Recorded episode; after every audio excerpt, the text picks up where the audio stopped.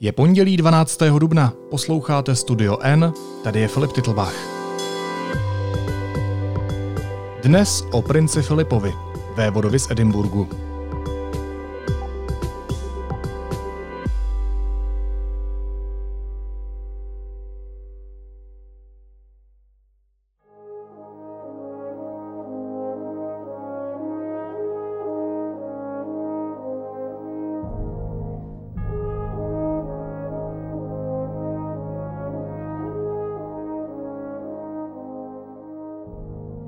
Odchodem manžela britské královny Alžběty II. prince Filipa se uzavřel životní příběh dokumentující nesnadné osudy evropských aristokratických rodů během minulého století. Odešel v něm také svědek teď už téměř zapomenuté éry, kdy mír v Evropě měli zajišťovat, byť občas neúspěšně, personální unie uzavírané mezi panovnickými rody. Princ Filip byl nejdéle žijícím partnerem britského monarchy v historii. Manželství trvalo téměř 74 let. Královna o svém choti hovořila jako o zdroji své síly a partnerovi o jeho šrady se mohla vždycky opřít. Příběh vévody z Edinburgu připomene náš spolupracovník ve Velké Británii, Ivan Kitka. It is with the greatest pleasure that the King and Queen announce the betrothal of their dearly beloved daughter, the Princess Elizabeth, to Lieutenant Philip Mountbatten, Royal Navy, into the dull November morning, two greys draw the Irish stagecoach.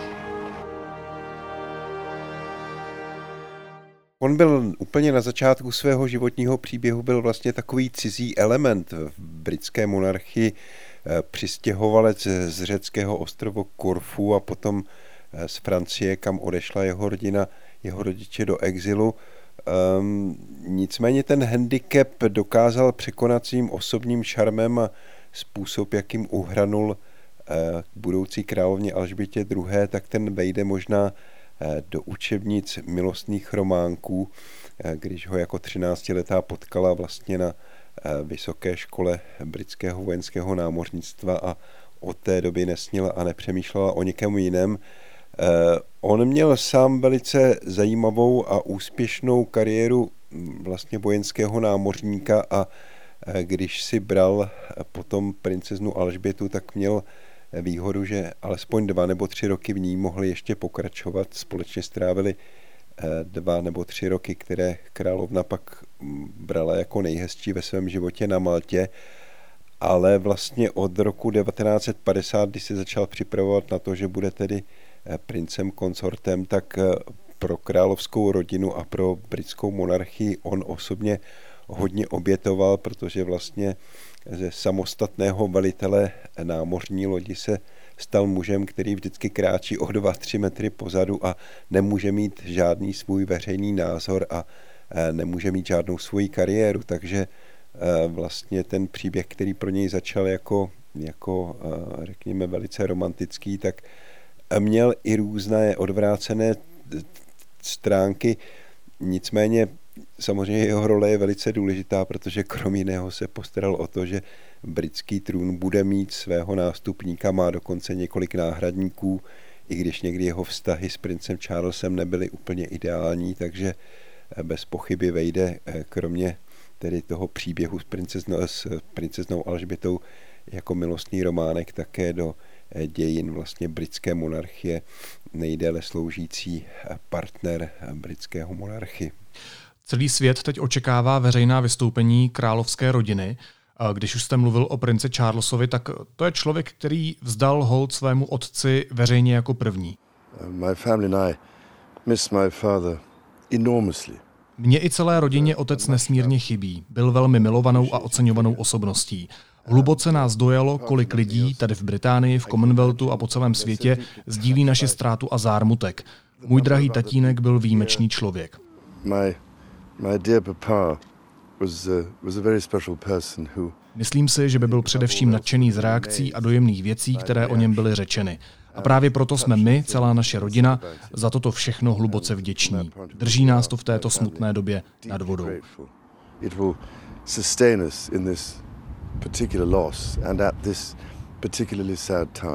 Vy jste říkal, že princ Charles a eh, princ Philip měli spolu ne zrovna jednoduché vztahy. Prince Filip jednou o Charlesovi řekl, že je to romantik a že on je pragmatik, což znamená, že vidí věci jinak. A protože uh, nevidí věci romanticky, řekl Filip, tak se cítí, jako kdyby byl bezcitný. Jaký byl ten jejich vztah otce a syna? A tak určitě byl komplikovaný eh, z části, protože vlastně na tu mladou rodinu ty státnické povinnosti eh, přišly velice brzy a velice intenzivně. Eh, král Jiří VI. otec královny Alžběty odešel, byť ne zcela nečekaně, takým velice mladém věku a řekl bych, že jako manželé princ Filip a královna Alžběta nebyli úplně připraveny na tu zátěž, která vyplynula z těch státnických povinností a z výchovy rodiny. To znamená, princ Charles byl velice často vychováván eh, chůvami, neměl takový kontakt s rodiči asi jako je v normálním i třeba anglické rodině a vyrůstal od eh, útlého mládí také vlastně na soukromých školách, což jak vám řekne každý, kdo má za partnera někoho ze anglické soukromé školy, Eh, zejména ženy, tak se to na tom člověku podepíše. A eh, to možná byl jeden z těch zdrojů určitých neschod eh, pro prince Charlesa, který byl citlivou povahou a zůstal citlivou povahou, tak prostě ta životní dráha, kariéra, kterou mu vybral princ Filip jako jeho otec, tak mu evidentně v těch mladistvých letech neseděla. Může tam hrát roli ještě jedna okolnost. On vlastně princ Filip vyrůstal sám bez svého otce od nějakých sedmi, osmi let, takže ani on sám neměl nějaký návod nebo, jak se říká tady, role model toho, jak se má ke svému synovi chovat a to mohla být také okolnost, která ten jejich vztah komplikovala. He is someone who doesn't take easily to compliments, but he has quite simply been my strength and stay all these years. I've just done what I think is my best. I can't suddenly change my whole way of doing things. I can't change my interests. I can't change my the way in which uh, I react to things. It's it's it's part of that's somebody's style, and, and it's too bad. You know, lumpy. Jak silná rána je odchod prince Filipa pro královnu Alžbětu? Víte, ona, na to je strašně těžká odpověď, protože odchod nejbližšího člověka, když zažije kdokoliv z nás, tak je bez pochyby jakoby obrovská a veliká rána. Eh, když jste zvyklí se probouzet vedle někoho každý den a trávit s ním většinu dne a najednou ten člověk vedle vás není, tak, tak je, je to obrovská rána. O tom není pochyb. A na druhou stranu britská monarchie a ta současná generace si vždycky zakládala na tom, že Eh, dokáže ty nepřízně osudu zvládat a myslím, že to bylo vidět i v těch prvních dvou, třech dnech, vlastně, které uplynuly od, té, od toho úmrtí. Mimochodem, když mluvíte o tom, o té zlepšené komunikaci královské rodiny, tak eh, samozřejmě to prohlášení oficiální prince Charlesa bylo velice často citováno, ale je docela zajímavé, že k, té, k tomu úmrtí se vyjádřili i jeho sourozenci a Mimochodem eh, takový jaksi nejzajímavější a řekl bych nejemotivnější výroky pronesla eh, snacha královny Alžběty mm, ve vodkyně Sofii, což je manželka nejmladšího syna jího Edvarda, která nevím, jestli má PR vzdělání, ale dokázala ty pocity, které provázejí asi teď královnu samotnou a vlastně hovořila o těch posledních momentech smrt, eh, před smrtí prince Filipa neuvěřitelně lidsky a neuvěřitelně jaksi hezky. A myslím si, že britské veřejnosti to neuniklo, že možná po tom eh, kontroverzním rozhovoru prince Harryho eh, se skutečně někdo v královské rodině zamýšlel a zamýšlí nad tím, jak lépe komunikovat, jak to ne přenechávat za každou cenu profesionálům z PR agencies nebo editorům britského bulváru. A řekl bych, že i teď v těch dvou, třech dnech, které uplynuly od smrti, byl, byla patrná určitá proměna ve způsobu, jak, jak by mohla zejména ta příští vládnoucí eh, generace komunikovat s veřejností. Jak se vlastně Británie s tím odchodem prince Filipa vyrovnává? Tak ona, ta jeho smrt nepřišla úplně nečekaně a, a máte část britské veřejnosti republikánskou, která tvrdí, že by to byl dobrý moment k tomu, aby byla zrušena úplně monarchie. Na druhou stranu většina Britů má vlastně královskou rodinu v takové roli, v jaké republiky v Evropě mají možná své prezidenty, to znamená hledí k ním s respektem a s úctou a pokud prochází královská rodina teď obtížným obdobím po úmrtí prince Filipa, tak s ní soucítí a vyjadřuje sympatie před Buckinghamským palácem. Vlastně o víkendu eh, přinesli lidi eh, tisíce květin. Ve Windsoru samotné mimochodem museli uzavřít eh, vchod ne snad přímo do města, ale na to jedno z nádvořích Windsorského zámku, protože lidé cítili potřebu se přijít jakýmkoliv způsobem rozloučit osobně s princem Filipem a e, pochopitelně e, jakékoliv hromadné akce tady podléhají restrikcím, stejně jako v České republice, to znamená, něco takového bylo zakázáno, takže ta spontánnost vyjadřuje, že Britové si královské rodiny jako celek stále, stále váží a, a mají k ní úctu. We are interrupting our normal programmes to bring you an important announcement. You're watching BBC News from London. A short while ago, Buckingham Palace announced the death of His Royal Highness Prince Philip, the Duke of Edinburgh. In a statement, the palace said, It is with deep sorrow that Her Majesty the Queen announces the death of her beloved husband, His Royal Highness, the Prince Philip, Duke of Edinburgh. Když se, Ivane, ohlídnete za životem prince Filipa, tak jaké události ho podle vás nejvíc formovaly? Bez pochyby to byla smrt eh, krále Jiřího VI., protože já mám pocit z toho, jak jsem researchoval jeho, jeho život, tak eh, jeho dospělý život, tak eh, že měli prostě on doufal, že si tu námořní kariéru, která ho velice bavila, na kterou byl pišný, on mimochodem strávil celou druhou světovou válku vlastně na, na válečných lodích v různých částech světa ve středozemním moři a pak v Pacifiku a Dokonce byl u toho, když Japonsko podepisovalo eh, v roce 1945 eh, v srpnu eh, kapitulaci, myslím, jako kotvila jeho loď v přístavu.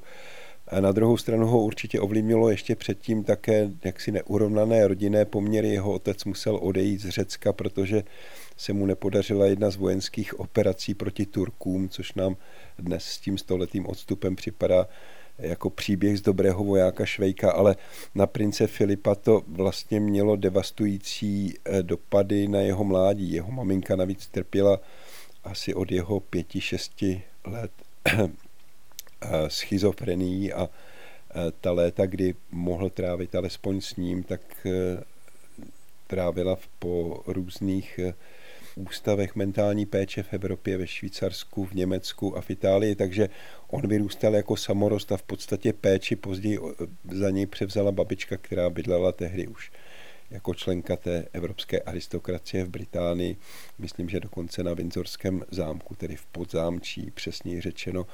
A toho určitě formovalo v tom, že byl takový samorost, který se musel spolehat vždy a jen na sebe, když tedy Eh, byl mladý a když, když dospíval a bylo to vidět také jaksi v určité té nezávislosti, kterou si chtěl dopřát, i když byl svázán těmi nesčetnými protokoly, eh, protokoly, které s sebou přináší ta pozice jaksi druhého muže v monarchii nebo prvního muže a druhého za monarchou. Eh, z těch dalších milníků v jeho životě asi velice těžko nesl vlastně rozpady manželství eh, tří z jeho čtyř dětí. Eh, ví se o tom, že hm, jaksi k jeho vztahům s princem Charlesem nepřispělo to, když princ Charles, Charles veřejně na obrazovkách BBC v 90. letech se přiznával a spovídal ze své nevěry a ze svého vztahu k tehdy ještě vdané Kamile Parker Bowlesové. To bylo pro Filipa, který vlastně i když se snažili britští novináři najít, že i z jeho strany nebyl ten vztah stoprocentně jaksi nezávadný ke, ke královně Alžbětě, eh, tak který dodržoval prostě morálku manželství ještě možná z 19. století, eh, tak to pro něj bylo těžko stravitelné. Vy už jste to Ivane říkal, on se narodil na řeckém Korfu a byl až šestý v nástupnické linii na královský trůn. Jak se vlastně seznámil s budoucí královnou Alžbětou? Kde měl tu příležitost? No, pokud je o jeho vztah a seznámení s budoucí královnou Alžbětou II., tak tam, jak to v těch evropských aristokratických rodech a rodinách chodí, tak nic není ponecháno náhodě. A vlastně v té době, kdy on byl na vojenské námořní akademii v Dartmouru, mimochodem dodnes jaksi fungující a aktivní, tak šéfem námořnictva byl tehdy jeho strýček Lord Mountbatten.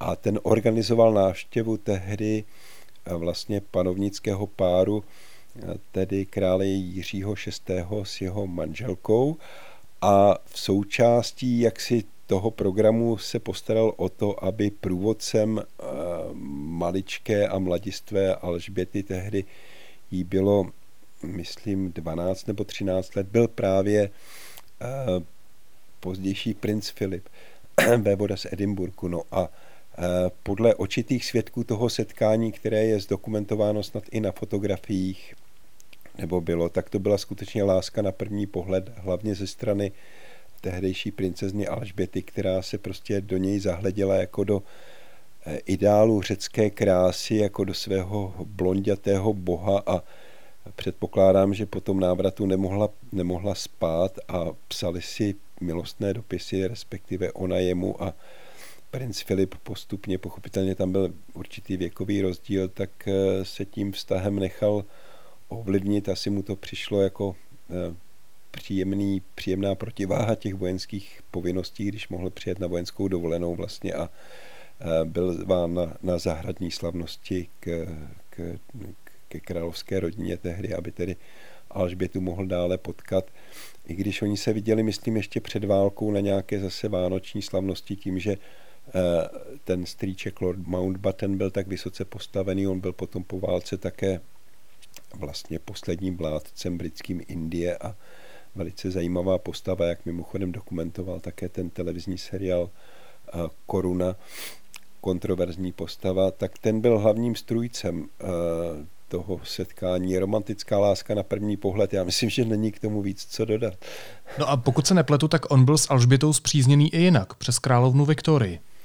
Ano, oni oba dva vlastně jsou ze stejné pra, pra, pra, prababičky přes eh, třetí koleno, jak se tady říká. A kdybychom to chtěli zjednodušit, tak eh, královna Viktoria, která měla tuším devět dětí, tak eh, princezna Alžběta je pra, pravnučkou jejího prvního syna a princ Filip je pra, pra, pravnukem její první dcery, takže jsou to vlastně bratranci přes třetí koleno, což někdy vedlo k úvahám také o tom, jak, jak vlastně, jestli je to zdravé, aby se lidé z takhle poměrně blízko zpřízněné genetické větve mm, jak si brali a, a měli děti, nicméně, jak ukazuje dobré zdraví prince Charlese a jeho sourozenců, tak eh, ten možný genetický defekt se neprokázal.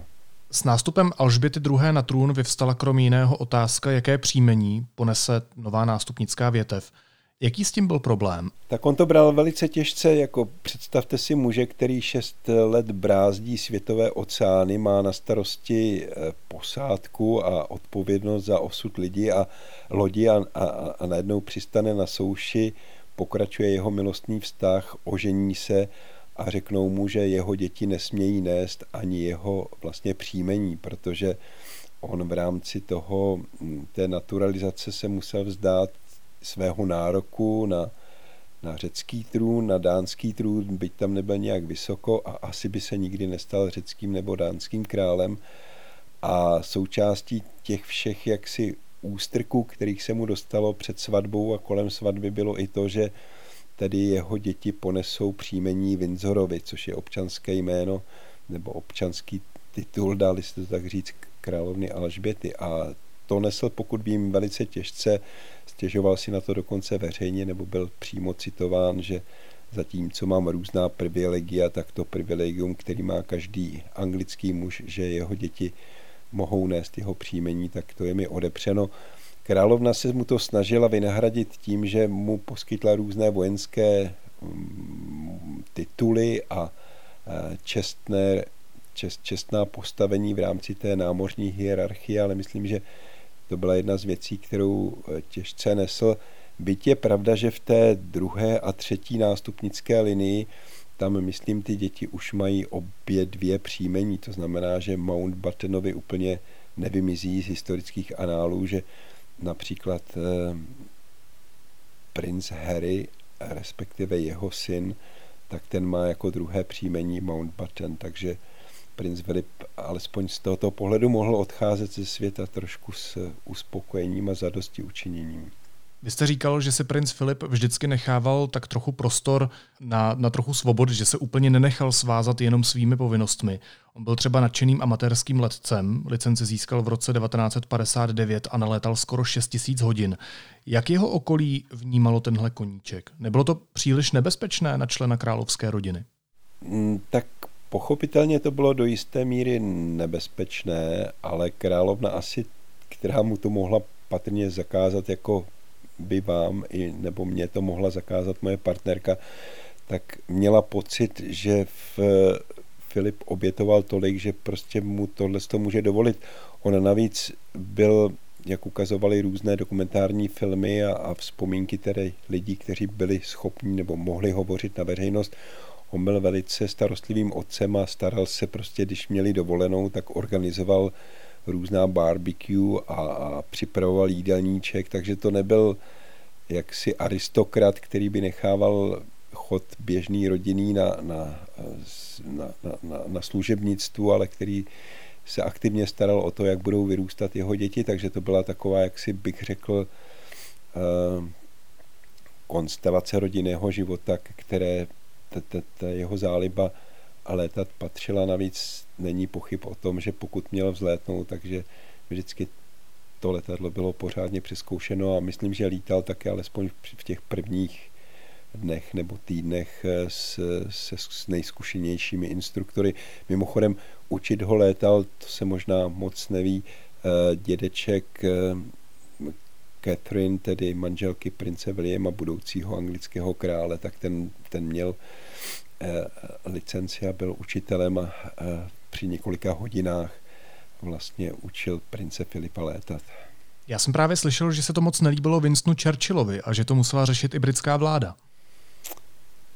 Tak pochopitelně pro každého premiéra je blaho královské rodiny a královského páru jako jedna z věcí, které, o kterou se nechce starat v podstatě a pokud vedl princ Filip příliš riskantní život a on byl teda kromě toho, že byl lecem, tak byl taky nadšeným motoristou, párkrát zaplatil uh, za příliš rychlou jízdu v Londýně uh, pokutu a uh, možná si pamatujete za jakých dramatických okolností vlastně přišel svůj řidičský průkaz, když v 97 nebo v 98 měl poměrně vážnou nehodu eh, při jízdě na jednom z panství, které patří královně. Queen Elizabeth's 97-year-old husband Prince Philip is said to be doing fine this morning after a car crash where he was at the wheel.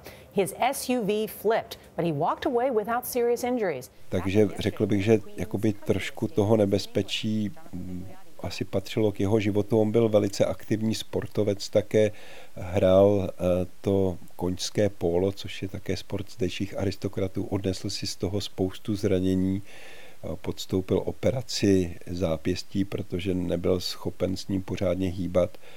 Takže řekl bych, že to patřilo, jak si to, to, ten život s permanentním nebezpečím patřil možná ale také trochu k ideálu toho, toho muže první poloviny minulého století, do kterého se královna Alžběta právě zamilovala. Princ Filip kromě jiného byl vyhlášený taky svými vtípky, kontroverzními výroky, svým někdy kousavým, někdy trochu nevhodným humorem, za který byl některými kritizován a někteří ho za to milovali. I mean, uh, polo is taking place at quite a high speed and it's, it's rather athletic. There comes a time in your life when you don't want to be quite so athletic anymore, uh, yeah. I can tell you. but, but your son, of course, Prince Charles but he's still polo. young he and vigorous. Good? He's younger than I am, that's funny enough.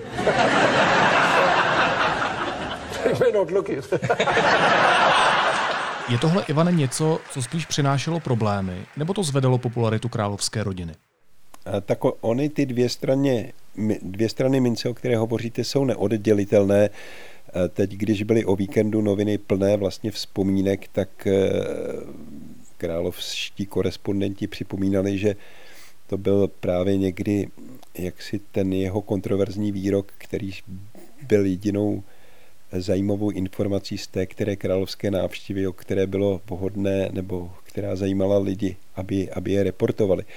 A princ Filip pochopitelně, kromě toho, že se musel postarat o nástupnictví, tak měl také starost o monarchii jako instituci a on v jednom z rozhovorů, myslím, nebo v jedné ze, vzpomínek z ní vyplynulo, že on eh, jak si tu veřejnou tvář monarchie považoval za důležitou a sám se cítil jaksi povinován k ní přispět. A eh, ty jeho výroky bez pochyby přispívaly k tomu, že novináři si té návštěvy všim, všímali a toho jeho výroku a vlastně udržovali královskou rodinu pořád v takovém povědomí, nebo jeho osobně. Mimochodem, to byl on, kdo v 60. letech velice stál o to, aby se královská rodina představila veřejnosti i ve svém soukromí a pozval kamery BBC tenkrát do, do zákulisí Buckinghamského paláce. Ten výsledný dokument eh, odvýšlala jednou BBC a jednou komerční kanál a královna sama si pak nepřála, aby ho znovu vysílali, když teď asi před třemi, čtyřmi týdny se objevil jako pirátská kopie na YouTube, ale hned druhý den byl stažen.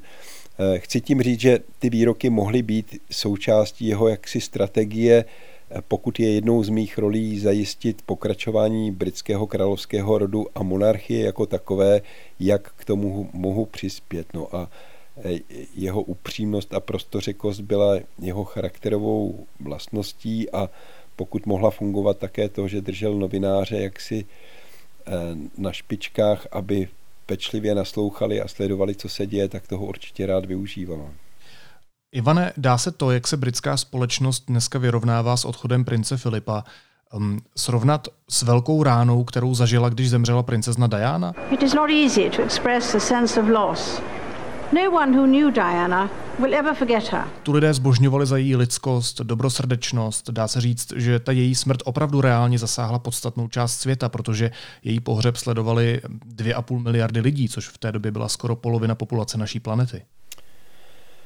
Já bych asi obě ty události nesrovnával z části, protože princezna Diana, jakkoliv byla tedy lidovou princeznou a Britové ji měli velice, velice rádi, pro její eh, lidskost a citlivost, eh, tak v době úmrtí vlastně stála mimo ten nejbližší okruh královské rodiny, neměla žádné formální jaksi povinnosti nebo funkce v rámci královské rodiny, kdežto princ Filip byl vlastně do toho posledního vydechnutí tou, tou skálou a tou pevností, o, které se, o kterou se královna Alžběta mohla opřít. To znamená, řekl bych, čistě nechci použít to slovo, ale jiný mě teď nenapadá protokolárního hlediska a, a významu, tak pochopitelně ten odchod prince Filipa znovu, jak předesílám, nebyl úplně neočekávaný, o jeho zdravotních problémech se vědělo dlouhé týdny, eh, tak eh, zasáhl britskou veřejnost, bych řekl, eh, nebo dotkl se jí více Vzhledem k popularitě také královny, vlastně když odešla princezna Diana, tak se to obrátilo spíše vůči princi Charlesi, vůči kterému ona se vymezovala poslední léta svého života, kdežto uh, princ Filip a královna Alžběta žili jakoby do posledního dne v relativní harmonii a, a pospolu. Takže pokud vezmete královskou rodinu jako eh, ideál uh, britské ústavnosti, tak vlastně je to jako kdyby vám odešla půlka ústavy. Vy jste se, Ivane, zdráhal říct slovo protokol, ale to je přece velmi důležité, protože smrt člověka je hodně citlivé téma a Buckinghamský palác běžně nedává zrovna moc prostoru emocím, komunikuje velmi střídně, je to prostředí, kde je všechno do posledního puntíku naplánováno. A co mě zaujalo, tak že je připravený prakticky na jakoukoliv tragickou událost. E, to například znamená, že je velmi přesně a velmi podrobně popsán scénář, co se bude dít, pokud zemře panovník. U Alžběty II. existuje dokonce popsaný celý plán, kterému se říká operace London Bridge. Celý ten oznamovací kód zní London Bridge is down. S čím vším Buckinghamský palác musí počítat? A jaké scénáře má připravené? Víte, já bych vám to možná dal jako trochu do kontextu, eh, proč jsou ty protokoly tak důležité. Když přišla královna Alžběta II. Eh, na trůn v roce 1952, tak britská monarchie měla za sebou téměř půl století nebo čtyři desetiletí eh, od, od smrti královny Viktorie poměrně, poměrně komplikovaných vztahů s veřejností a, a, a, a nejist, určitou budoucnost, i když král Jiří VI.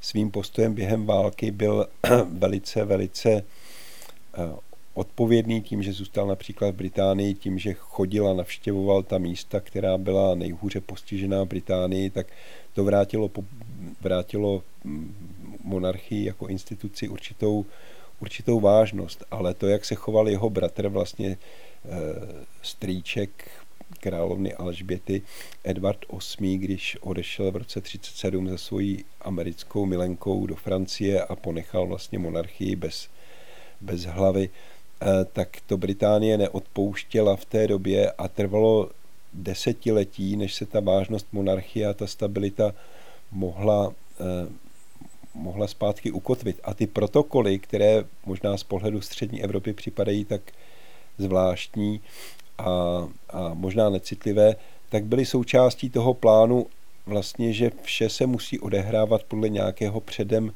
připraveného scénáře tak, aby už nikdy nikdo nijak tu monarchii nemohl ohrozit a abychom ten odkaz předků my byli schopni přenést dál. Navíc že jo, královně bylo v tom roce 52, 26 let, byla mladička, neskušená, byť ji připravovali na tu roli. To znamená, jak si e, mít napsaný všechno na papíře a tak, jak je v Británii zvykem pak odfajfokovávat jednotlivé body, e, bylo důležité a vlastně to provázelo celou, celý její život, tak aspoň jak se zdá tedy eh, z pohledu zvenčí, že málo kdy ona sama poodstoupila od těch protokolů a, a, a jakkoliv improvizovala, protože to brala za součást svého poslání.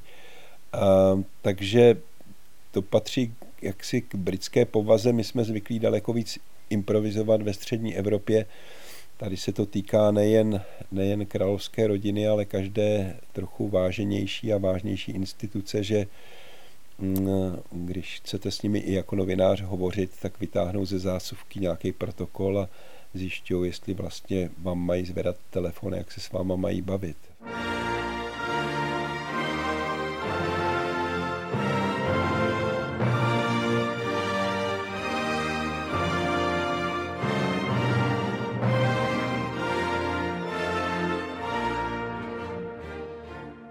Lidé z nejbližšího okolí královské rodiny a na královském dvoře tak mají přesně přidělené funkce, možná s denním harmonogramem, co kdy přesně udělají, kdy jaká informace bude uvolněna veřejnosti.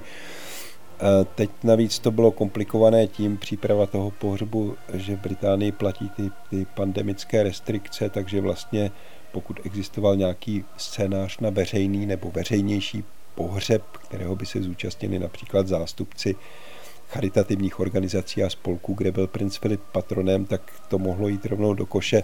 Dokonce, co je nezvyklostí, tak ani britský premiér Johnson se nezúčastní toho pohřbu, protože i královská rodina musí dodržovat ty eh, ta, ta nařízení. Jedno z nich říká, že pohřbu se nemůže zúčastnit více než 30 osob a, a premiér Johnson považoval za správné ponechat těch 30 míst vlastně lidem z nejbližšího okruhu rodiny plus pár přátelům prince Filipa, kteří třeba u něj stáli v těch posledních letech a pomáhali mu eh, v době, kdy na tom nebyl zdravotně nejlépe. To znamená, eh, že si to představme jako podrobný filmový scénář, kde má každý napsáno, co má kdy říci a co má kde udělat a, a mm, podle něj se teď v těchto dnech jede a podle něj bude organizovaná i v sobotu bude organizovaný ten samotný pohřeb.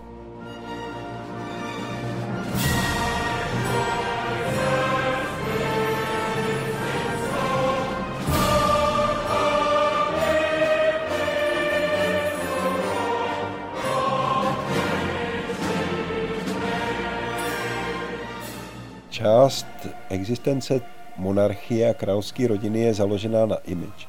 K té image potřebujete určitou opulenci a potřebujete tam, kde nemáte reálný obsah toho, že ten panovník má nějaký pravomoce eh, faktický, tak musíte vytvářet nadstavbu jaksi pohádku, že monarchie je důležitá a monarchie eh, plní sociolo-psychologickou roli v té společnosti a samozřejmě pokud takovou image vytvoříte, tak musíte vytvořit i, i řekněme proceduru, jak se pak s tou postavou, která to všechno stělesňuje a ke který se Britové upírají, tak jak se s ní rozloučíte. A Britové jsou známí tím, že na vládní úrovni, na korporační úrovni mají rádi všechno naplánováno do puntíku, aby nemohli být z čehokoliv obviněni. A e, bylo by s velkým podivem, kdyby i v případě úmrtí královny e, se na to nemyslelo do posledního detailu. Mně právě z mýho pohledu, jestli to tak můžu říct, jakoby to připadá divný, protože když v tom žijete a když jste občas jakoby objektem těch protokolů, tak si neumíte představit nic jiného. Otázka je, jestli kdyby zemřel prezident Zeman ve funkci, tak určitě jeho sekretář nebo kancléř, nebo jak se jmenuje, tak má v zásuvce taky nějaký protokol, podle kterého se postupuje. Asi všechny hlavy států, pokud odejdou předčasně nebo ve svém správném čase, tak eh, ty, ty, ty, ten stát má připravený příručku, jak ho pohřbít, když to tak řeknu trošku neúctivě. Pochopitelně tím, že britská monarchie má tisíciletou tradici a, a královna je sama o sobě rekordmankou v mnoha ohledech a v její manželství bylo rekordní taky v mnoha ohledech, tak tím bych řekl, je ten, eh, ta procedura jaksi nabobtnalejší a tím více má kolonek a tím více bude mít eh, položek, který je potřeba odfajfkovat. Jak velký je odchod prince Filipa zlomem pro britskou monarchii? Dá se očekávat s tou odcházející generací nějaká změna v jejím fungování? Určitě to bude změna pro eh, nejbližší okruh královské rodiny, pro, pro prince Charlese, pro prince Andrewa, pro princeznu Anu, pro prince eh, Edvarda, kteří si k němu vlastně do posledních chvil, dali se to tak říci, chodili pro radu a vždycky ho měli za, za, za svého otce. Pokud je o širší dopad na britskou společnost nebo na chod monarchie, jakkoliv je to smutná událost, tak bych ji nepřeceňoval, protože ústavní hlavou eh, Spojeného království zůstává královna Alžběta II. Eh, pochopitelně pro ní osobně je to smutná událost, ale eh, na slavnostním otevírání parlamentu, na jejich možných dalších státních návštěvách se toho tak příliš nezmění. Pochopitelně novináři a veřejnost přijde o ten stín vzadu, který ji vždy doprovázel, ale z hlediska ústavního, z hlediska procedurálního, to není žádný přelomový moment. Ten, ehm, jakkoliv to zní necitlivě, tak přijde teprve s odchodem královny Alžběty II. Občas se tu spekuluje o tom, zda nebude abdikovat, zda nepředá žezlo o něco dříve princi Charlesovi. Objevily se ty spekulace i teď s eh, úmrtím prince Filipa. Ona sama má však ten výkon spojený jaksi s povinností, s kterou eh, předstupuje, předstoupila a jednou předstoupí před Boha a není myslitelné, alespoň momentálně, že ona sama by se trůnu vzdala. To znamená, ty změny, o kterých hovoříte, na ně si naštěstí ještě pár let budeme muset počkat. Hostem studia N byl Ivan Kitka, spolupracovník deníku N, jeden z nejdále sloužících zahraničních korespondentů v Evropě a taky bývalý redaktor BBC. Ivane, moc děkuji za rozhovor a mějte se moc fajn. Naschranou. Děkuji za pozvání a těším se někdy znovu na setkání před vašimi mikrofony. Následuje krátká reklamní pauza. Za 15 sekund jsme zpátky. Tento podcast vám přiváží čistě elektrické SUV Volkswagen ID4. Designový skvost i digitální ikona na čtyřech kolech. Obrovský zavazadlový prostor v ceně. Více na Volkswagen.cz lomeno ID4. A teď už jsou na řadě zprávy, které by vás dneska neměly minout. Předseda ČSSD Jan Hamáček odvolal z pozice ministra zahraničí Tomáše Petříčka. Pokud má sociální demokracie e, uspět na podzim, tak musí být srozumitelná a nemůže mluvit více hlasy. To znamená, Eh, já věřím, že pan ministr to pochopil. Rezort provizorně povede sám Hamáček. Místo nabídl současnému ministru kultury Lubomíru Zaorálkovi. Ten ale nabídku zatím nepřijal. Pokud eh, Luboš Zaorálek eh, akceptuje tu bojí nabídku, tak se na naší zahraniční politice nezmění ani čárka. Novým ministrem kultury by se měl stát Jan Birke. Ten už se nechal slyšet, že nabídku přijme. Strany bloku spolu podepsaly rukama předsedkyně Pekarové Adamové a předsedů Fialy a Jurečky předvolební koaliční smlouvu. Zelení nebudou dál jednat o spolupráci se sociální demokracií. Po sjezdu ČSSD prý nemají naději, že by bylo možné naplnit základní požadavek spolupráce obou stran. Ode dneška končí zákaz cestování mezi okresy nebo nočního vycházení. O půlnoci vypršel po půl roce nouzový stav a opatření proti šíření koronaviru se nově budou řídit pandemickým zákonem. Zároveň se do škol vrací žáci prvního stupně a do školek předškoláci. Počet obětí pandemie COVID-19 celosvětově přesáhl hranici 3 milionů. Vyplývá to z propočtu agentury Reuters. A majitelé serveru Xvideos čelí novému svědectví o praktikách při natáčení extrémní pornografie. Deník N získal výpověď další poškozené ženy, která se rozhodla vypovídat na policii. Společnosti se sídlem v Praze také nově čelí žalobám ve Spojených státech.